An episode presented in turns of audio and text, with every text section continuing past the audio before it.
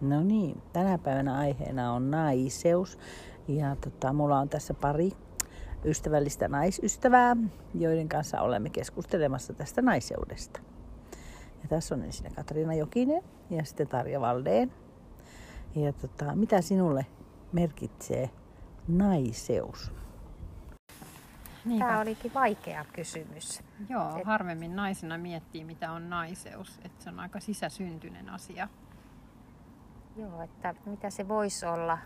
Ehkä tänään törmäsin sellaiseen asiaan, että opiskelijan laihduttanut 50 kiloa ja on niin kuin, ei ole niin kuin sinut kroppansa kanssa, että voisiko se olla ja naiseutta. Että ei niin kuin tiedä, että kuka on.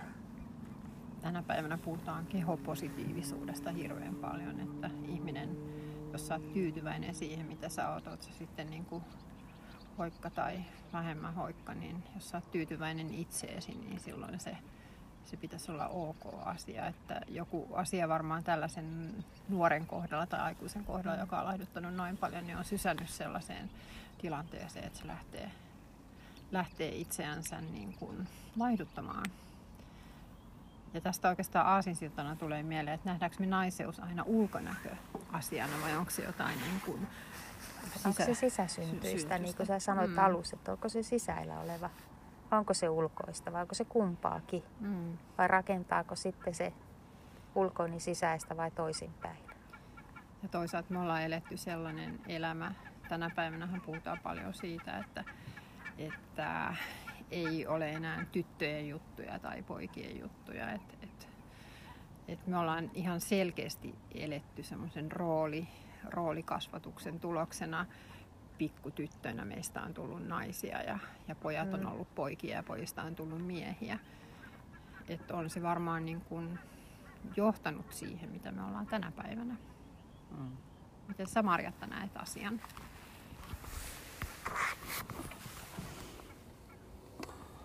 No, miten minä näen asian, niin tota, musta naiseuteen kasvetaan. Ja se on semmoinen yhteiskunnallinen ilmiö, ihan niin kuin te ajattelitte tuossa äsken, että meidän ikäiset ihmiset, naiset, niin on kasvanut siihen roolimalliin, mitä ikinä meillä onkaan se roolimalli. Ja tota, tämä on niin kuin iso haaste meille tällaisena ikääntyvämpinä henkilöinä, niin huomata se, että mitä se naiseus lapsella tänä päivänä on, mitä se nuorella on. Ja tavallaan niillä opiskelijoilla, jotka on paljon nuorempia kuin mitä kenties minäkin, niin tota, ymmärtää, että heidän naiseutensa on ihan toisenlaista. Kaikki rituaalit ja kaikki muut on muuttunut merkittävästi. Ja se naisena oleminen, musta se on niin kuin työ sanoitte. Se on se meidän kokemus.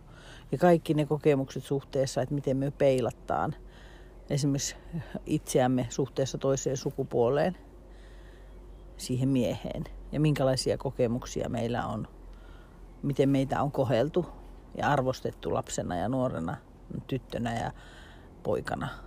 Niin se vaikuttaa siihen, mitä me ajattelemme naiseudesta. Mä mietin omaa äitiäni tota, ja naiseutta niin kuin hänessä.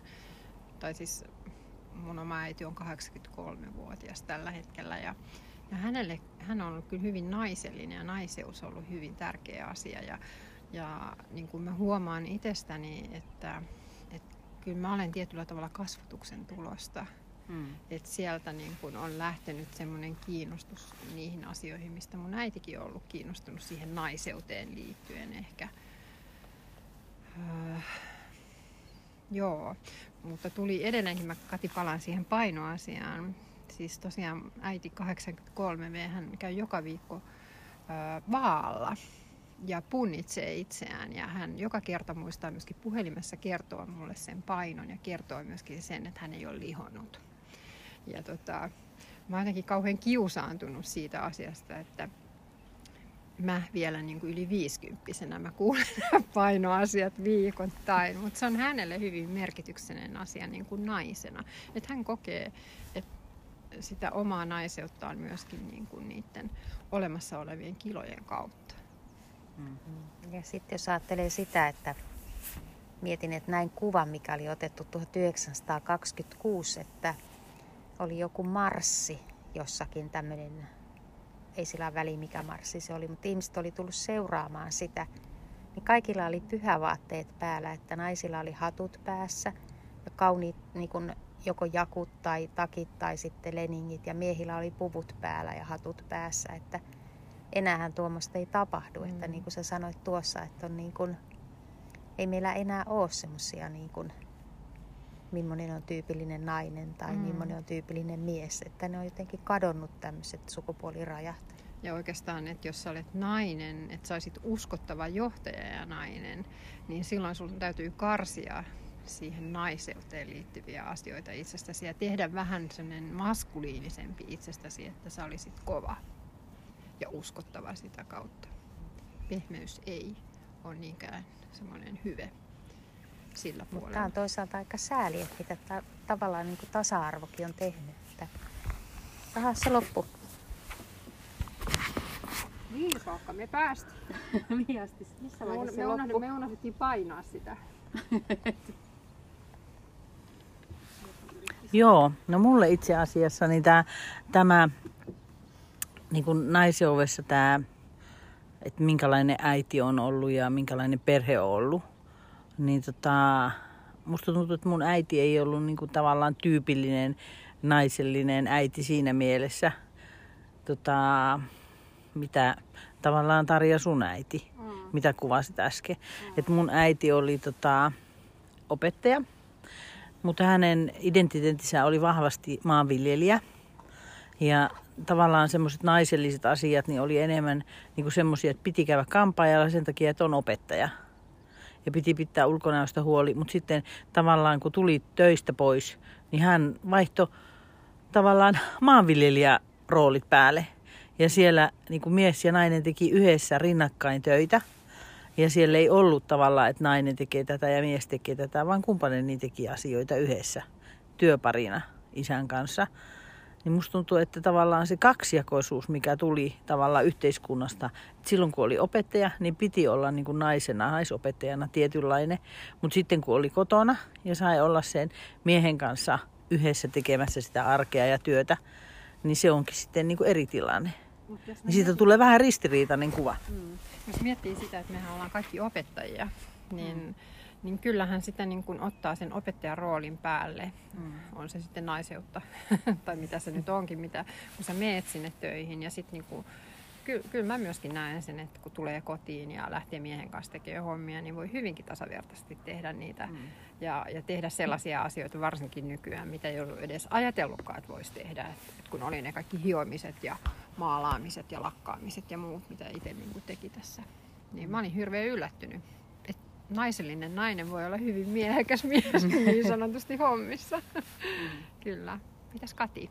Säkin teet paljon käsilläsi. No mä teen aika paljon, että sitä mä mietin, että, että onko musta sitten tämmöistä niin kuin naisellisuutta niin paljon, että koska mä tykkään kaivaa lapiolla ja tehdä raksahommia ja että mikä se sitten on, että ja sitten mietin tuossa, kun te kerroit, että mitä teillä kumpasellakin on ollut, että niin kuin millaiset äidit, niin mä mietin sitä, että meidän äiti oli tosi naisellinen nainen, mutta sitten niin kuin, no. Onko siinä joku tietty aika? Puhu vaan, puhu vaan. Ah. Niin.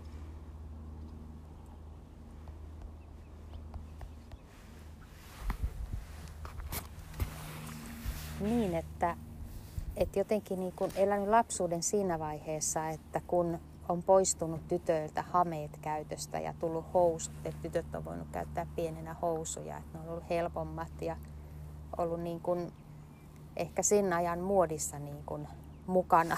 Ja ehkä se on tehnyt semmoisen, että se naisellisuus onkin vähän niin kuin ehkä ulkonäöllisesti kadonnut vaatetuksellisesti, että ei ehkä pukeudukaan niin naisellista. Onko teidän mielestä vielä asioita, mitä nainen ei saa tehdä? Tai että mitä mies ei saa tehdä? Naisellehan on tuomittavaa moni sellainen asia, joka on miehelle sulkahattuun. Että jos sä oot liian iloluontoinen nainen, niin se ei ole suinkaan niin kuin positiivinen asia, vaan se nähdään, nähdään negatiivisena asiana.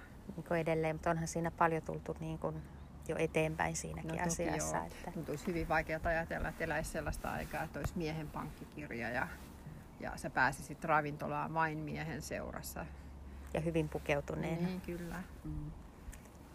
Et, et eihän me olla niin kuin koettu oikeastaan sellaista aikaa lainkaan, että millaista on se todellinen tietynlainen epätasa-arvo, missä niin kuin semmoinen maske, maskuliininen hegemonia on valloilla ja nainen on niin kuin se ehkä heikompi osapuoli, vaikka loppujen lopuksi voi ollakin perheessä se vahvin. Mm. Tietysti olisi ihan hauskaa tämmöinen niin kuin ihan kevyempi asia, että olisi naisten töitä ja miesten töitä. Esimerkiksi tämmöiset mattojen tampaukset ja niin kuin, tämmöiset niin kuin, vähän raskaammat työt, että voisi olla tämmöiset rajanvedot. Että... Joo, mun mielestä on kyllä ihan hyvä, että on naisten ja miesten työt. Mulle sopii myöskin se, että au, mies rassaa autoa ja ei mulla ole tuskaa olla keittiössä ja kokata. Mulla on vähän sama, että Joo. musta mä niinku ehkä nautinkin siitä, että on joitakin töitä, mitä... Mitkä voi jättää toiselle. niin, mm. huoletta, että nämä ei kuulu mulle, nämä on liian raskaita. Mm. Mm. Kyllä, se on totta. Joskus opiskelijoiden osalta miettii sitä, että siellä on niitä opiskelijoita, jotka ovat sukupuoleltaan sumeita – tai ovat päätyneet, että he eivät välttämättä kuulu, kuulu mihinkään sukupuoleen. Ja tota, miettii, että silloin kun me oltiin nuoria, niin se ei ollut mahdollista.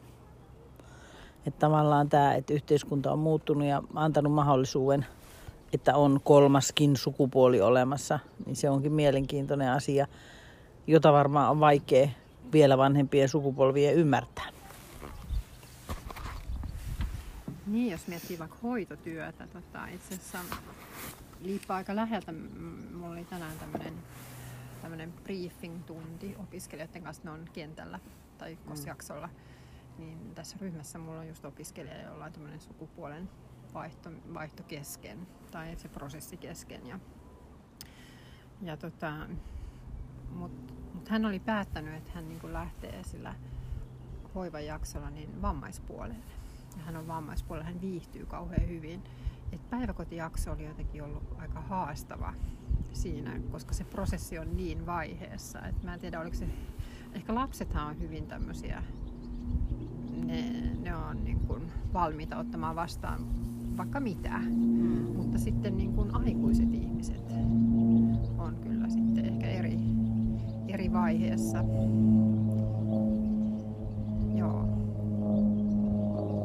Tästä samasta asiasta sanoi opiskelija, kun käytiin kriteerejä läpi, joka on opiskellut paljon, niin sanoi, että ensimmäistä kertaa kriteereissä on se, että toimii sukupuolitietoisesti. Että ensimmäistä kertaa otettu huomioon, että on kolmas sukupuoli olemassa. Sanoi, että hän piti sitä tosi hienona asiana. Joo, vaikka se sukupuolisuus ja seksuaalisuus on muuten hirveän hankala aihe keskustella siellä niillä kostapaamisissa. Niin kuin henkilökunta ei oikein osaa välttämättä niin kuin ymmärtää sitä, että miksi, miksi jollain hoidon jaksolla, hyvä jaksolla niin kuin pitäisi seksuaalista suuntautumista vanhojen ihmisten kohdalla niin kuin miettiä, mutta aika menee eteenpäin. Sitten jos oikeasti miettii, että miten vaikeaa on puhua seksuaalisuudesta ja naiseudesta ja miehestä, miehuudesta tavallaan opiskelijana ja huomioida se hoitotyössä. Että oikeasti kun miettii, että onneksi on enemmän ja enemmän sitä mieltä pitää, että ne semmoiset haalarit, inkontinenssihaalarit vai miksi niitä sanoisi, niin tota, niitä ollaan niin kokonaan kieltämässä. Niin kyllähän ne, jos miettii, että on vanha mies tai vanha nainen, sukupuolinen olento, ja hän haluaisi vaikka tyydyttää itseänsä, hiplata itseänsä, joka on ihan normaalia, mitä pienet lapset tekee niin että vanhus voisi tehdä ihan sitä samaa, niin sitten siinä on hirmu tiukalle laitetut vaipat oikein kunnolla kireellä, että sinne varmalla ei pääse mitään näpelehtämään.